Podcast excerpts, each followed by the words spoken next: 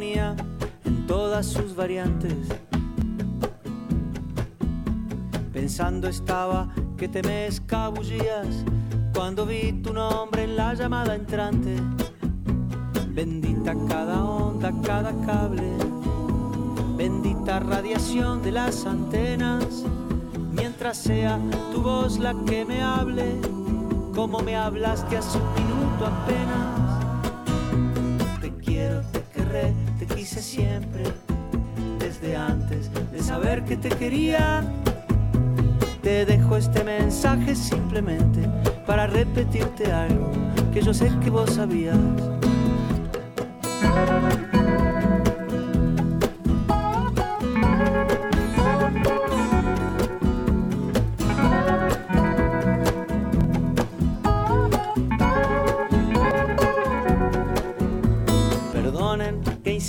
Elogiar las telecomunicaciones. Aunque todos creen que han inventado algo y siguen siendo las mismas las canciones. Benditos los rollos de papiro, benditas servilletas de los bares que han guardado idénticos suspiros desde el cantar de los cantares.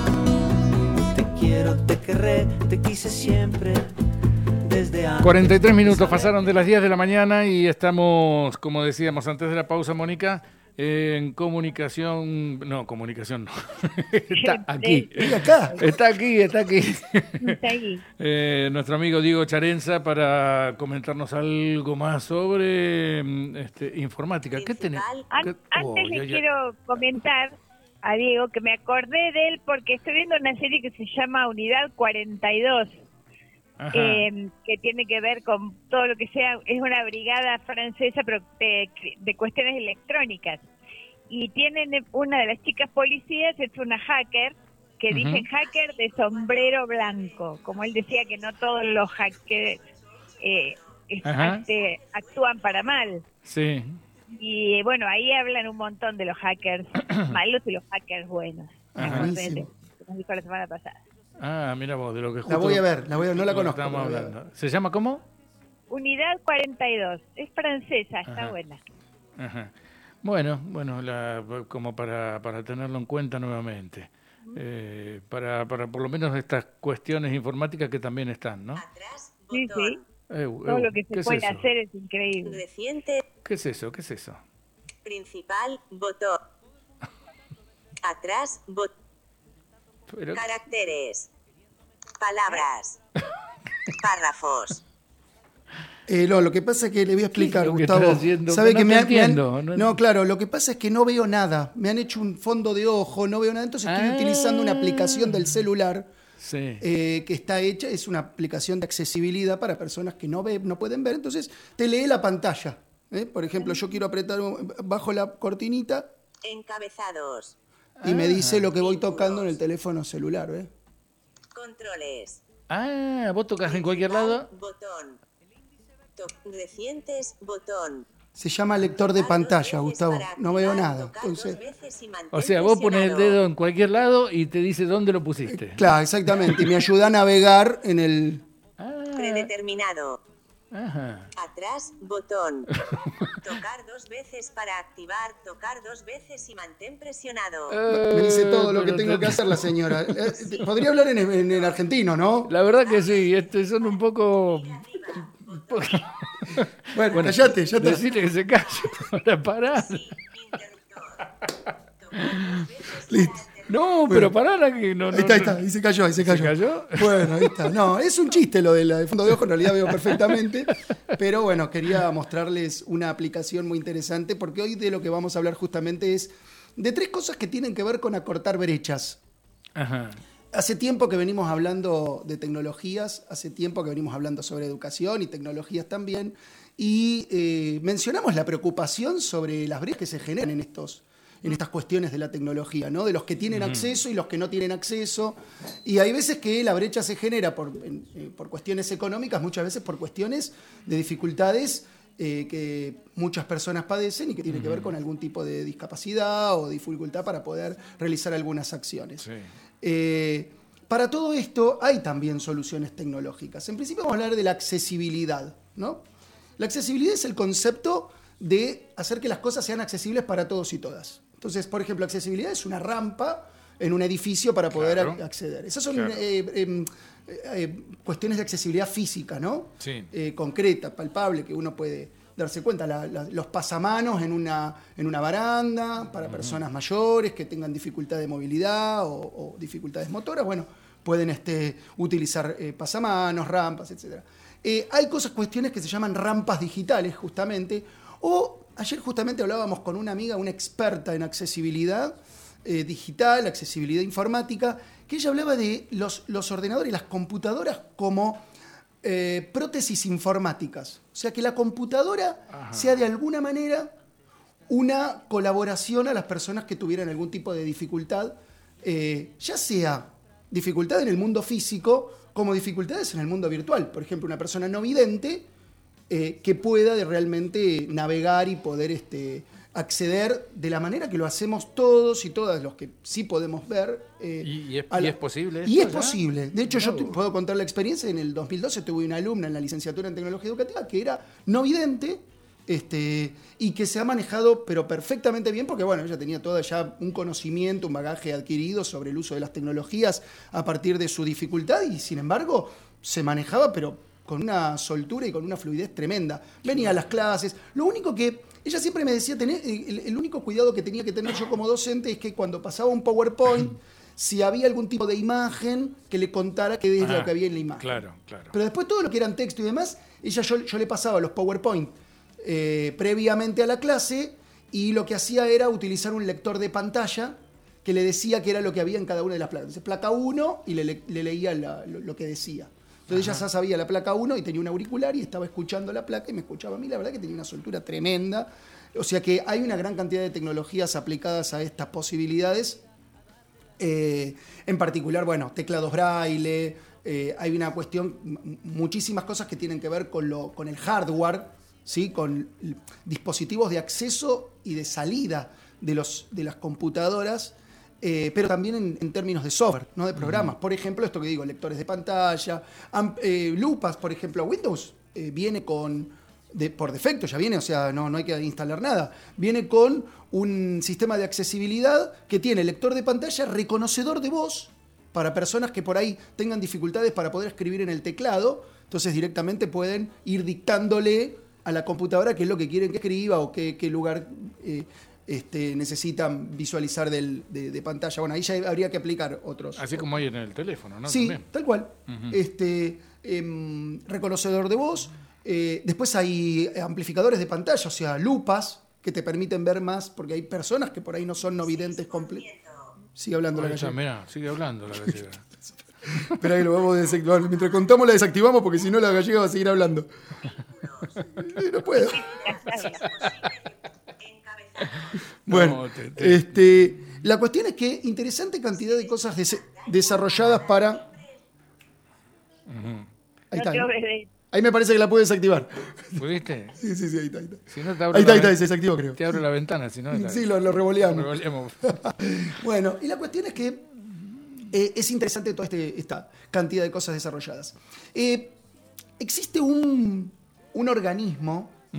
Eh, que ha sido creado por alguno de los creadores de la Internet, por allá por los años sí, 70 creo que se fue, fue desarrollado. Se llama el, el W3C, el World Wide Web Ajá. Consortium.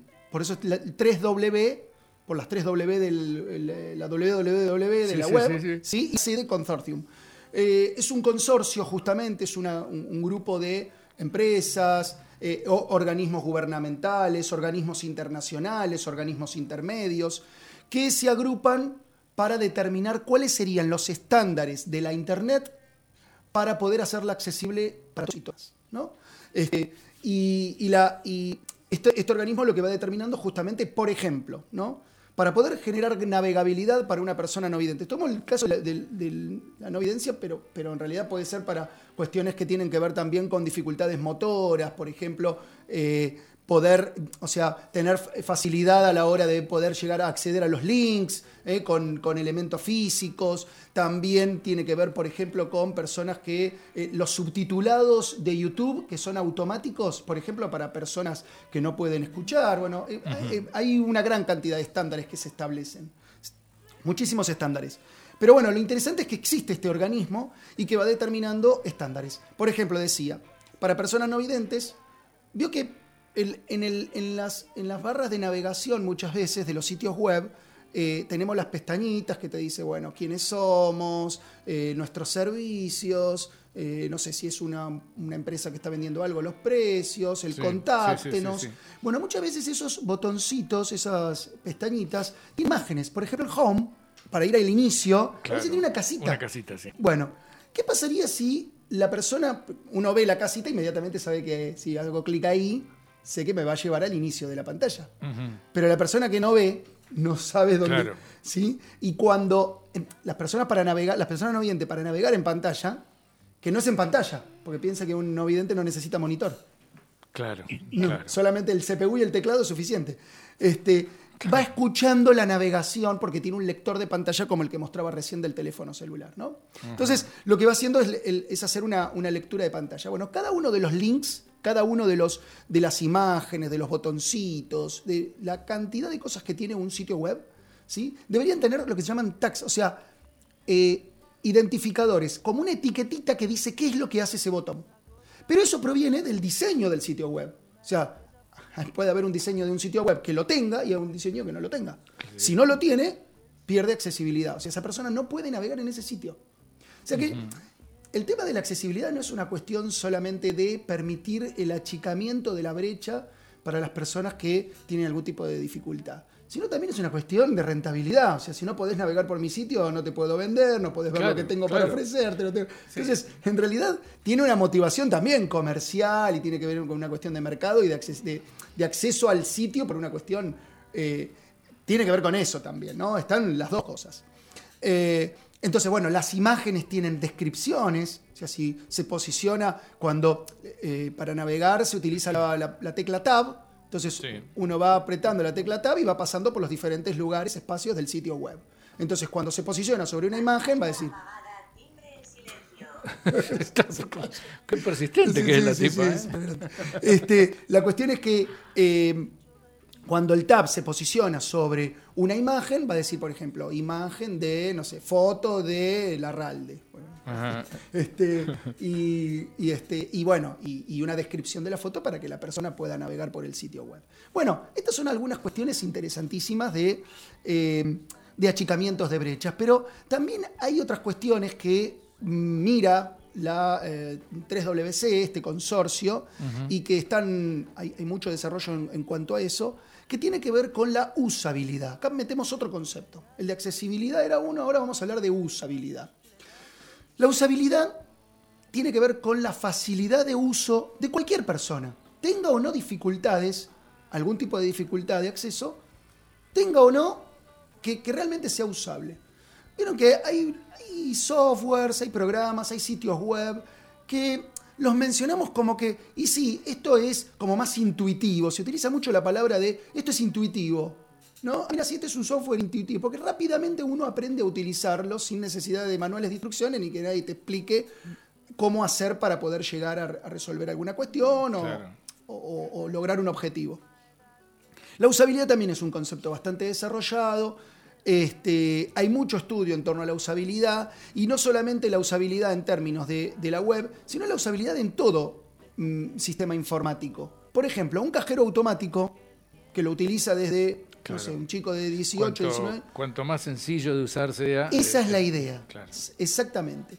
Con la usabilidad viene un concepto nuevo que es el de diseño basado en el usuario. O sea que cuando el diseñador está pensando qué es lo que va a hacer, está pensando en cómo lo va a utilizar el usuario, que no siempre. Parece una cosa muy básica, pero no es tan básico, ¿eh? Porque en todo lo que tiene que ver con informática, muchas veces los diseñadores, los, los que se llaman desarrolladores, pensaban más en cómo hacer para que funcione el software que eh, pensar cómo lo iba a utilizar el usuario. O sea, lo pensaba más desde el lado del diseño que del lado del uso. Sí, sí, y todo esto. Sí. Y, y la idea de- del diseño basado en el usuario o la usabilidad corre el foco y corre de alguna manera la mirada del diseño a cómo lo va a utilizar quién es. Y ahí es donde aparecen una gran cantidad de preguntas. Por ejemplo. ¿quién es el, el usuario que va a utilizar este objeto? ¿Qué franja etaria tiene, por ejemplo? Son personas. A ver, vamos, yo muchas veces menciono este ejemplo, ¿no? Pero eh, el ANSES, el sitio web del ANSES, quiero decir, o del PAMI. Sabemos que el, el sitio web del PAMI, la mayor parte de las personas que lo van a utilizar son personas que de edades avanzadas. Sí, Entonces, uno tiene que hacerlo lo más usable posible, lo más fácil, porque son personas que se han gestado, se han criado, o sea, han, han- se han, han desarrollado su, su vida laboral y su vida social en la era de las teclas y no de la pantalla digital, por ejemplo. Un detalle que parece sencillo Y era de las teclas con suerte. y con suerte Sí. Me ha, me, ha, me ha sucedido de ver, por ejemplo, a este, personas eh, jubilados que van a cobrar el- el- su, su jubilación al cajero, que tienen que hacer este, la supervivencia en las pantallitas que Sí. tienen los bancos y que aprietan la pantalla y golpea la pantalla. Claro. ¿Por qué aprieta y golpea la pantalla? Porque ha sido creado en la época del botón, no de la pantalla táctil. Claro. Con tocarla solamente, con cierra la pantallita, sabemos que las pantallas... Entonces ahí te das cuenta de que hay como una diferencia generacional y que tiene que ver con el uso de los objetos y que el diseñador tiene que estar pensando en esas cosas, ¿no? Entonces que sea, digo, desde el punto de vista hardware, pero también desde el punto de vista software, ¿no? Desde el punto de vista del- de, de qué es lo que tiene que hacer. Por ejemplo, vamos a tirar algunos tips de usabilidad. Algunos poquitos como para poder este, eh, dar ejemplos nada más, ¿no?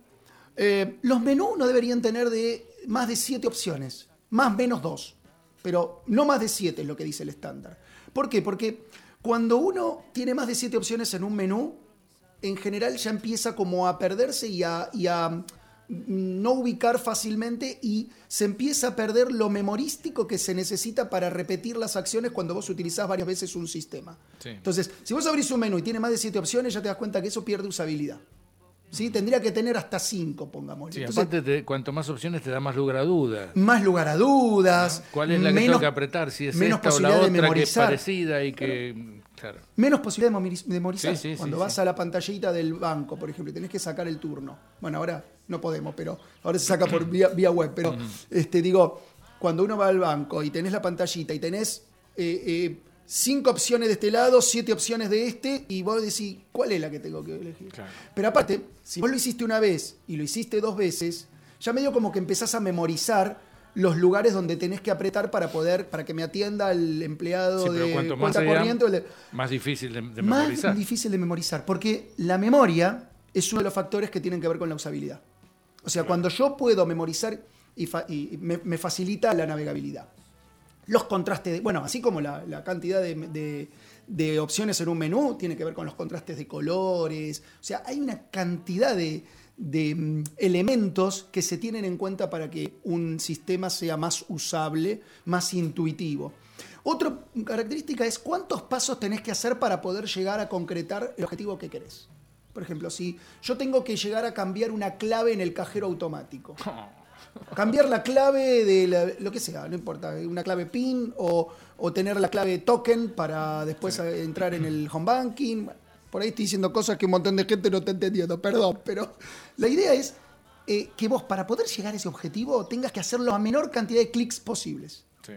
Si yo puedo usar un camino que tiene cinco clips, cinco veces apretar la pantalla, y hay otro camino que tengo que hacer siete, bueno, siempre el más fácil va a ser el mejor y el más usable. Por esto que hablábamos de la memoria, por esto que tiene que ver con eh, la facilidad a la hora de ir accediendo a cada una de las pantallas, ¿no? Cuanta más pantallas me mostrás, más me pierdo. ¿Sí? Bueno, esto tiene que ver con la usabilidad. También la usabilidad es un elemento de achiclecha, ¿no? O sea, de, de que todas las personas puedan tener acceso y que de forma eh, sea fácil el acceso para eh, lo- los sistemas informáticos. Y por último, la ubicuidad. La ubicuidad tiene que ver con eh, que los dispositivos y, la- y las cosas puedan estar disponibles en todo momento y en todo lugar. Obviamente si tenés el dispositivo, ahí hay una cuestión de brecha que hablábamos al principio que tiene que ver con lo económico, ¿no? O sea, si no tengo el dispositivo, difícilmente voy a poder tener ubicuidad. Pero la ubicuidad tiene que ver con tener las cosas disponibles en todo momento y en todo lugar. Bueno, esto tiene un aspecto muy positivo porque puedo acceder a, todo el mundo que me ofrece la web, en todo momento y en todo lugar. Por otro lado, sigo entregándole la información y mi vida y todo a ese mundo también en todo momento y en todo lugar. Sí, claro. O sea, este, si yo puedo dejar el celular en mi casa y transitar la villa de Merlo sin tener que estar dependiendo del teléfono celular, eso también es positivo.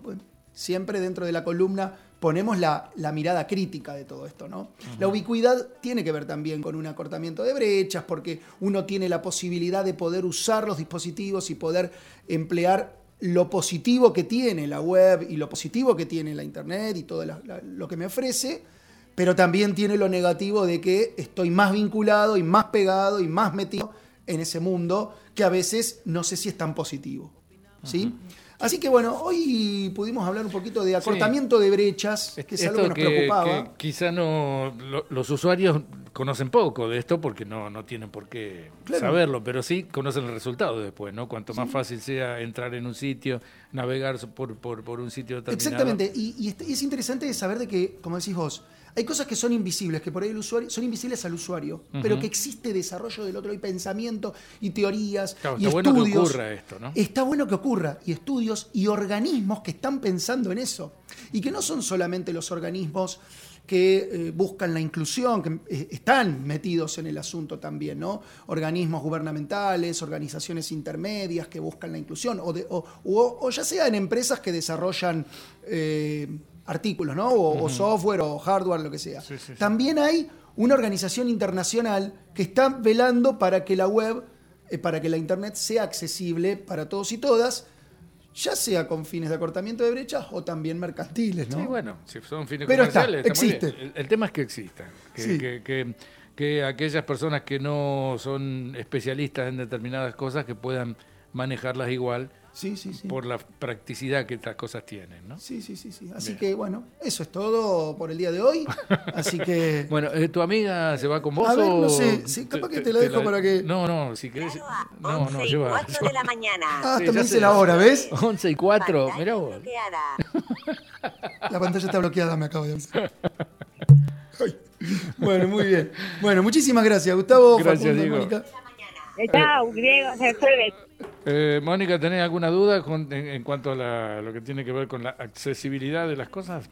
Eh, sí, la, hablando de brechas, la relación diferente, sobre todo en, en los programadores entre mujeres y varones. ¿Cómo, perdón, Moni? Ah, perdón, discúlpame. Eh, este es un tema que también trata la, la serie esta, cuán- y la proporción de mujeres Sí. hacker y varones hacker, o de mujeres programadoras, hombres programadores, Bueno, te cuento, mujeres entienden los programas en relación a los varones. muy buena tu, tu observación y quiero hacer un comentario que me pareció excelente que lo traigas a, a mención. Vos sabés que existe una organización que se llama Chicas en Tecnología. Que justamente lo que busca es que eh, las mujeres se metan más en el tema de la tecnología, porque es cierto, si vos uno se pone a mirar cuántas son las personas que estudian ingeniería informática, yo por ejemplo trabajo en la Universidad Tecnológica Nacional y estos datos son visibles, digo, ¿no? Eh, eh, ¿Cuántas personas eh, en- estudian ingeniería informática y te fijas cuántos son varones y cuántos son mujeres? Y es cierto que hay una proporción mucho más grande de varones que de mujeres. Y ni hablar en la industria, ni hablar Sí, en la industria. claro. ¿no? Ahora, hay, eh, yo les, les pido que googleen chicas en tecnología, que lo busquen, porque es interesante lo que está haciendo esta organización. Y una de las que es una líder y que lleva adelante eh, el, tema de acortar las brechas de género en el, en el desarrollo de tecnologías, en las ingenierías, en la parte tecnológica, en el uso y demás, es este Masnata se llama el apellido. Eh, ahora estoy tratando de acordarme el, nombre. Eh, bueno, ya me voy a acordar. Liliana, creo, Liliana Masnata. Masnata, con doble T, es el apellido. Eh, es una experta en justamente dar, eh, a- a- generar acciones de acortamiento, de achicamiento de brecha de género en términos de, de cuestiones tecnológicas. Bueno, ahí está. Así que. em, Busque, busque, señora. La estoy mirando, sí. La, la en encontraste de- recordame el nombre, que me lo olvidé ahora. Sí, pero la, la nombre de ella no lo tengo. Estoy en la página, Sí. pero no está el nombre de... Bueno, fíjate, míralo y, y analizalo porque es interesantísimo lo que está haciendo esta gente de chicas en tecnología, espectacular. Bueno, aquí Ah, no, vos me- acá hay algunas. historias en primera persona. Ah, no, pero son distintas chicas, pero este, me parece que son de testimonios. Qué lindo, qué interesante, buenísimo dato la pantalla. Lo vamos a usar. Bueno, acá está escuchando del otro lado eh, Fabián de los Piripuzos. Ah, te mira. manda saludos. eh. Fabi, Saludos a amigo, Diego, dice. Un gran amigazo Fabián. Bueno, eh, gracias Diego. Como, como No, siempre, el próximo jueves nuevamente aquí estaremos para aprender un poquito más. Buenísimo, buenísimo. Ande muy bien. Nos vamos a la pausa, Mónica. Sí, sí. Y con la con el sonido, si lo tiene Facundo por ahí, ¿le queda alguna o ya Eh, Ya viejo, me tomé varias. Eh, pero se le van a calentar? Ponga. Sí, Sigue el tipo, eh, sigue ahí. Ay, mire, mire como eh, efervescentes esa. sí, no pierde oportunidad. Bueno, eh, este es el sonido con el que estamos jugando hoy y en un ratito se van los premios, ¿eh? Pausa.